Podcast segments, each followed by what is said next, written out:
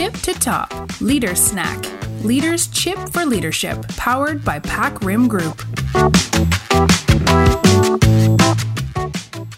คุณกำลังเป็น micromanager อยู่หรือเปล่า สวัสดีคุณผู้ฟัง Leader Snack ทุกท่านค่ะ เปิ้ล กนกกร Consultant บริษัท PacRim วันนี้เปิ้ลขอนำวิธีเช็คสัญญาณว่าเรากำลังเป็นหัวหน้าแบบ micromanage ลูกทีมอยู่ไหมนะคะ ก่อนอื่นเลยค่ะ micromanager แปลว่าอะไรดี จริง ๆ แล้วถ้าให้เห็นภาพเลยนะคะ ก็อาจจะเป็นไปได้ว่าเป็นหัวหน้าที่แบบหายใจรถต้นคอลูกน้องอะไรแบบนั้นเลยนะคะ คือเข้าไปยุ่มย่ามจัดการแล้วก็เช็คทุกระเบียดนิ้ว แล้วการเป็นแบบนี้อะค่ะ ส่วนใหญ่แล้วอะเรามักจะไม่รู้ตัวด้วยนะคะ แล้วถามว่าผลกระทบคืออะไรแน่นอนค่ะ ทีมก็จะรู้สึกอึดอัดเนาะไม่มีอิสระค่ะ แล้วมันก็เป็นการทำลายความมั่นใจ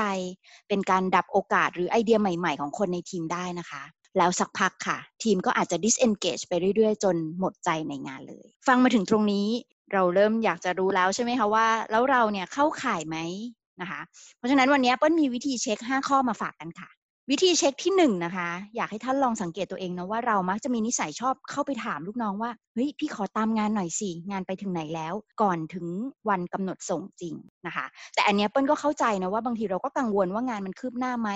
ถามแค่นี้จริง ๆ ก็ไม่เห็นจะเป็นไรเลยใช่ไหมคะแต่เขาบอกแบบนี้ค่ะว่า บางอย่างที่เราทำไปบ่อยๆเนี่ยแล้วคิดว่ามันไม่เป็นไร มันก็เหมือนกับกระดาษบาด 1,000 ครั้งเนี่ยก็อาจถึงตายได้นะคะ มันคือการสร้างแผลหรือสร้างรอยร้าวสะสม เพราะฉะนั้นค่ะข้อแนะนำก็คือว่าคุยกันให้เคลียร์ตั้งแต่มอบหมายงานไปเลยนะคะ ว่าอยากให้มีการรายงานความคืบหน้าบ่อยแค่ไหน ผ่านช่องทางไหนดีนะคะแล้วสุดท้ายเราก็ไว้ใจให้น้องเนี่ยรับผิดชอบตามที่ตกลงกัน ข้อที่สองนะคะวิธีเช็คก็คือว่า เรามักจะพูดติดปากไหมว่า ถ้าเป็นพี่นะพี่จะทำแบบนี้แหละ แทนที่จะถามลูกทีมนะคะว่าเอ๊ะน้องคิดว่าเราน่าจะมีวิธีจัดการเรื่องนี้ยังไงดี คือหลายครั้งประสบการณ์เราเยอะจริงไหมคะอยากจะบอกเทคนิควิธีการต่างๆ ให้น้องเนาะมันจะได้แบบ เร็วๆอะนะคะแต่บางทีถ้าเราถาโถมแนะนำไปทั้งๆทที่น้องเองไม่ได้ถามเราก่อนนะ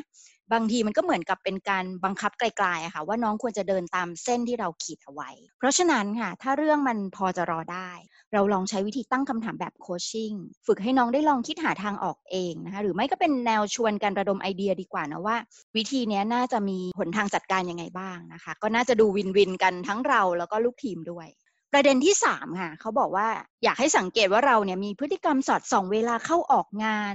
หรือคอยดูไหมว่าลูกน้องออนไลน์หรือออฟไลน์อยู่ มันคือแบบนี้ค่ะ คือบางครั้งเราไปโยงว่าผลงานที่จะได้เนี่ยต้องผูกกับจำนวนชั่วโมงในการทำงาน เราเลยคอยเช็คดูค่ะว่า เวลาที่น้องใช้ในการทำงานเนาะอยู่ดึกไหมหรืออะไรแบบนี้นะคะ ซึ่งจริง ๆ แล้วถ้าเราไม่อยากเป็น micromanager นะคะเขาบอกว่าถ้าเราไม่อยากให้ลูกทีมรู้สึกว่าเราไม่เชื่อมั่น เราก็ต้องดูที่ผลลัพธ์ของงาน เพียงแต่ว่าส่วนสำคัญคืออะไรคะก็คือต้องมีการสั่งงานให้เคลียร์ไทม์ไลน์ต้องชัดเจนกำหนดการ follow up จริงจังแค่นั้นพอค่ะ แล้วก็เราเองก็จะได้ไม่ต้องมานั่ง freak out ด้วยเนาะกับการจับตาดูว่าลูกน้องเนี่ย on หรือ off อยู่ ข้อที่4ค่ะเราติดนิสัยที่จะบอกลูกทีมไหมว่า เรื่องนี้เดี๋ยวพี่จัดการให้เอง คือในบทความเขาบอกว่า ถ้าคุณต้องกระโดดลงไปจัดการ issue เองเนี่ยนั่นก็อาจจะเป็นสัญญาณบอกได้นะว่า คุณยังไม่ได้ทำหน้าที่ manager ได้ดีพอหรือเปล่า เพราะคุณก็จะไม่ได้ให้โอกาสลูกทีมได้เรียนรู้ หรือลูกทีมก็จะไม่ได้พัฒนาให้ดียิ่งขึ้นใช่ไหมคะ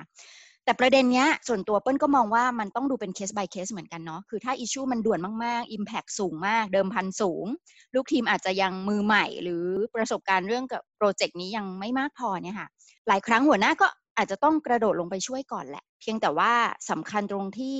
ถ้า issue มันมันจบแล้วอะเราต้องกลับมาคุยกันมาโค้ชน้องต่อนะคะเพื่อให้เกิดการเรียนรู้แล้วก็ป้องกันไม่ให้เกิดเหตุการณ์นี้ในครั้งต่อไป ข้อสุดท้ายค่ะ เรื่องที่5เนาะก็คือว่า เราชอบบอกลูกทีมไหมว่า CC พี่ด้วยนะอ่าแต่ประเด็นเนี้ยเขาหมายถึงว่าจริง ๆ ถ้ามันเป็นเรื่องเล็กๆ น้อยๆ น้องจัดการเองได้ แต่คุณเนี่ยก็ยังแบบติดนิสัยต้องไปคอยบอกให้น้องเนี่ยก๊อปปี้คุณอยู่ใน loop ทุกเรื่อง นะคะ อันนี้แหละแน่นอนว่าเราอาจจะกำลังเป็น micromanager อยู่ และนั่นก็คือ 5 สัญญาณค่ะ ให้เราสำรวจตัวเองได้ง่าย ๆ เลยเนาะแบบ DIY do it yourself เลยค่ะว่า วันนี้เรายัง micromanaging ลูกทีมอยู่ไหม แต่ทั้งนี้ทั้งนั้นนะคะ ส่วนตัวเปิ้ลก็ว่าเราต้องดูตามความเหมาะสมเนาะขึ้นกับความรู้ประสบการณ์ของลูกทีมด้วย และถ้าคิดว่าลูกทีมเนี่ยพอจะปล่อยได้แล้ว แล้วเราไม่อยากเป็น micromanager เราก็ต้องคุยโปรโตคอลกันให้ชัดเจน ทั้งเรื่องอะไรบ้างคะ เรื่องแรกสำคัญมากก็คือ what does success look like เนาะคือภาพที่เราอยากเห็นงานที่เราอยากได้ต้องเป็นยังไงนะคะ ภาพเรากับภาพน้องต้องต้องตรงกันเนาะต้องคุยกันให้เคลียร์นะคะ ประเด็นที่ 2 คือกำหนดส่งงานเนาะ deadline คือเมื่อไหร่ นะคะเรื่องถัดมาก็จะต้องเป็นวิธีการที่อัปเดตจะมอนิเตอร์กันยังไงดีเนาะที่จะแบบ win-win กันทั้งคู่นะคะ ความถี่เท่าไหร่ผ่านทางช่องทางไหนบ้างนะคะ เรื่องสุดท้ายก็อย่าลืมคุยกันเรื่องของ escalation process ด้วยเนาะว่าเลเวลไหนน้องควรจะต้องรีบ heads up ให้เรารู้เราจะได้ไม่ไม่เซอร์ไพรส์นะคะ เรื่องไหนควรจะ CC เรานะ เรื่องไหนน้องสามารถมี authority ตัดสินใจได้เองเลย สุดท้ายค่ะ เปิ้ลอยากให้ท่านฟังมาถึงตรงนี้ลองใส่ในคอมเมนต์แชร์กันนิดนึงได้ไหมคะว่าจาก 5 ข้อเมื่อกี้ที่เปิ้ลเล่าไปเนาะท่านมักจะเผลอเป็นแบบไหนบ่อยที่สุดนะอยากให้ลองแชร์กันสักนิดหนึ่งสรุปให้ท่านฟังอีกสักหนึ่งรอบสั้นๆนะคะ ข้อที่ 1 ก็คือเราชอบมีนิสัยที่จะไปเข้าไปถามว่าพี่ขอตามงานนี้หน่อยงานนี้ไปถึงไหนแล้วก่อนที่จะถึงดิวเดตจริง ๆนะคะ ข้อ2คือเรามักจะพูดติดปากว่าถ้าเป็นพี่นะพี่จะทำแบบเนี้ยอ่า ข้อ3ก็คือมีพฤติกรรมสอดส่อง เวลาเข้าออกงานของน้อง ข้อ4คือติดนิสัยบอกกับลูกทีมว่าเรื่องนี้เดี๋ยวพี่จัดการให้เองนะคะ ข้อสุดท้ายคือว่าเราชอบบอกทีมในเรื่องทุกเรื่องเลยนะว่า CC พี่ด้วยนะนะลองแชร์คอมเมนต์กันเข้ามาดูนะคะถ้าใครฟังมาถึงตรงนี้แล้วรู้สึกว่าโอ้ฉันนี่แหละไมโครแมネจลูกทีมไปเยอะเลย เนาะเปิ้ลก็คิดว่าไม่เป็นไรหรอกค่ะ เอาใหม่ได้ผ่านมาแล้วก็ผ่านไปนะคะขอทิ้งท้ายด้วยประโยคนี้เนาะเขาบอกว่า you don't have to be a micromanager if you don't want to be วันนี้เราเลือกได้ค่ะว่าเราอยากเป็น leaders แบบไหน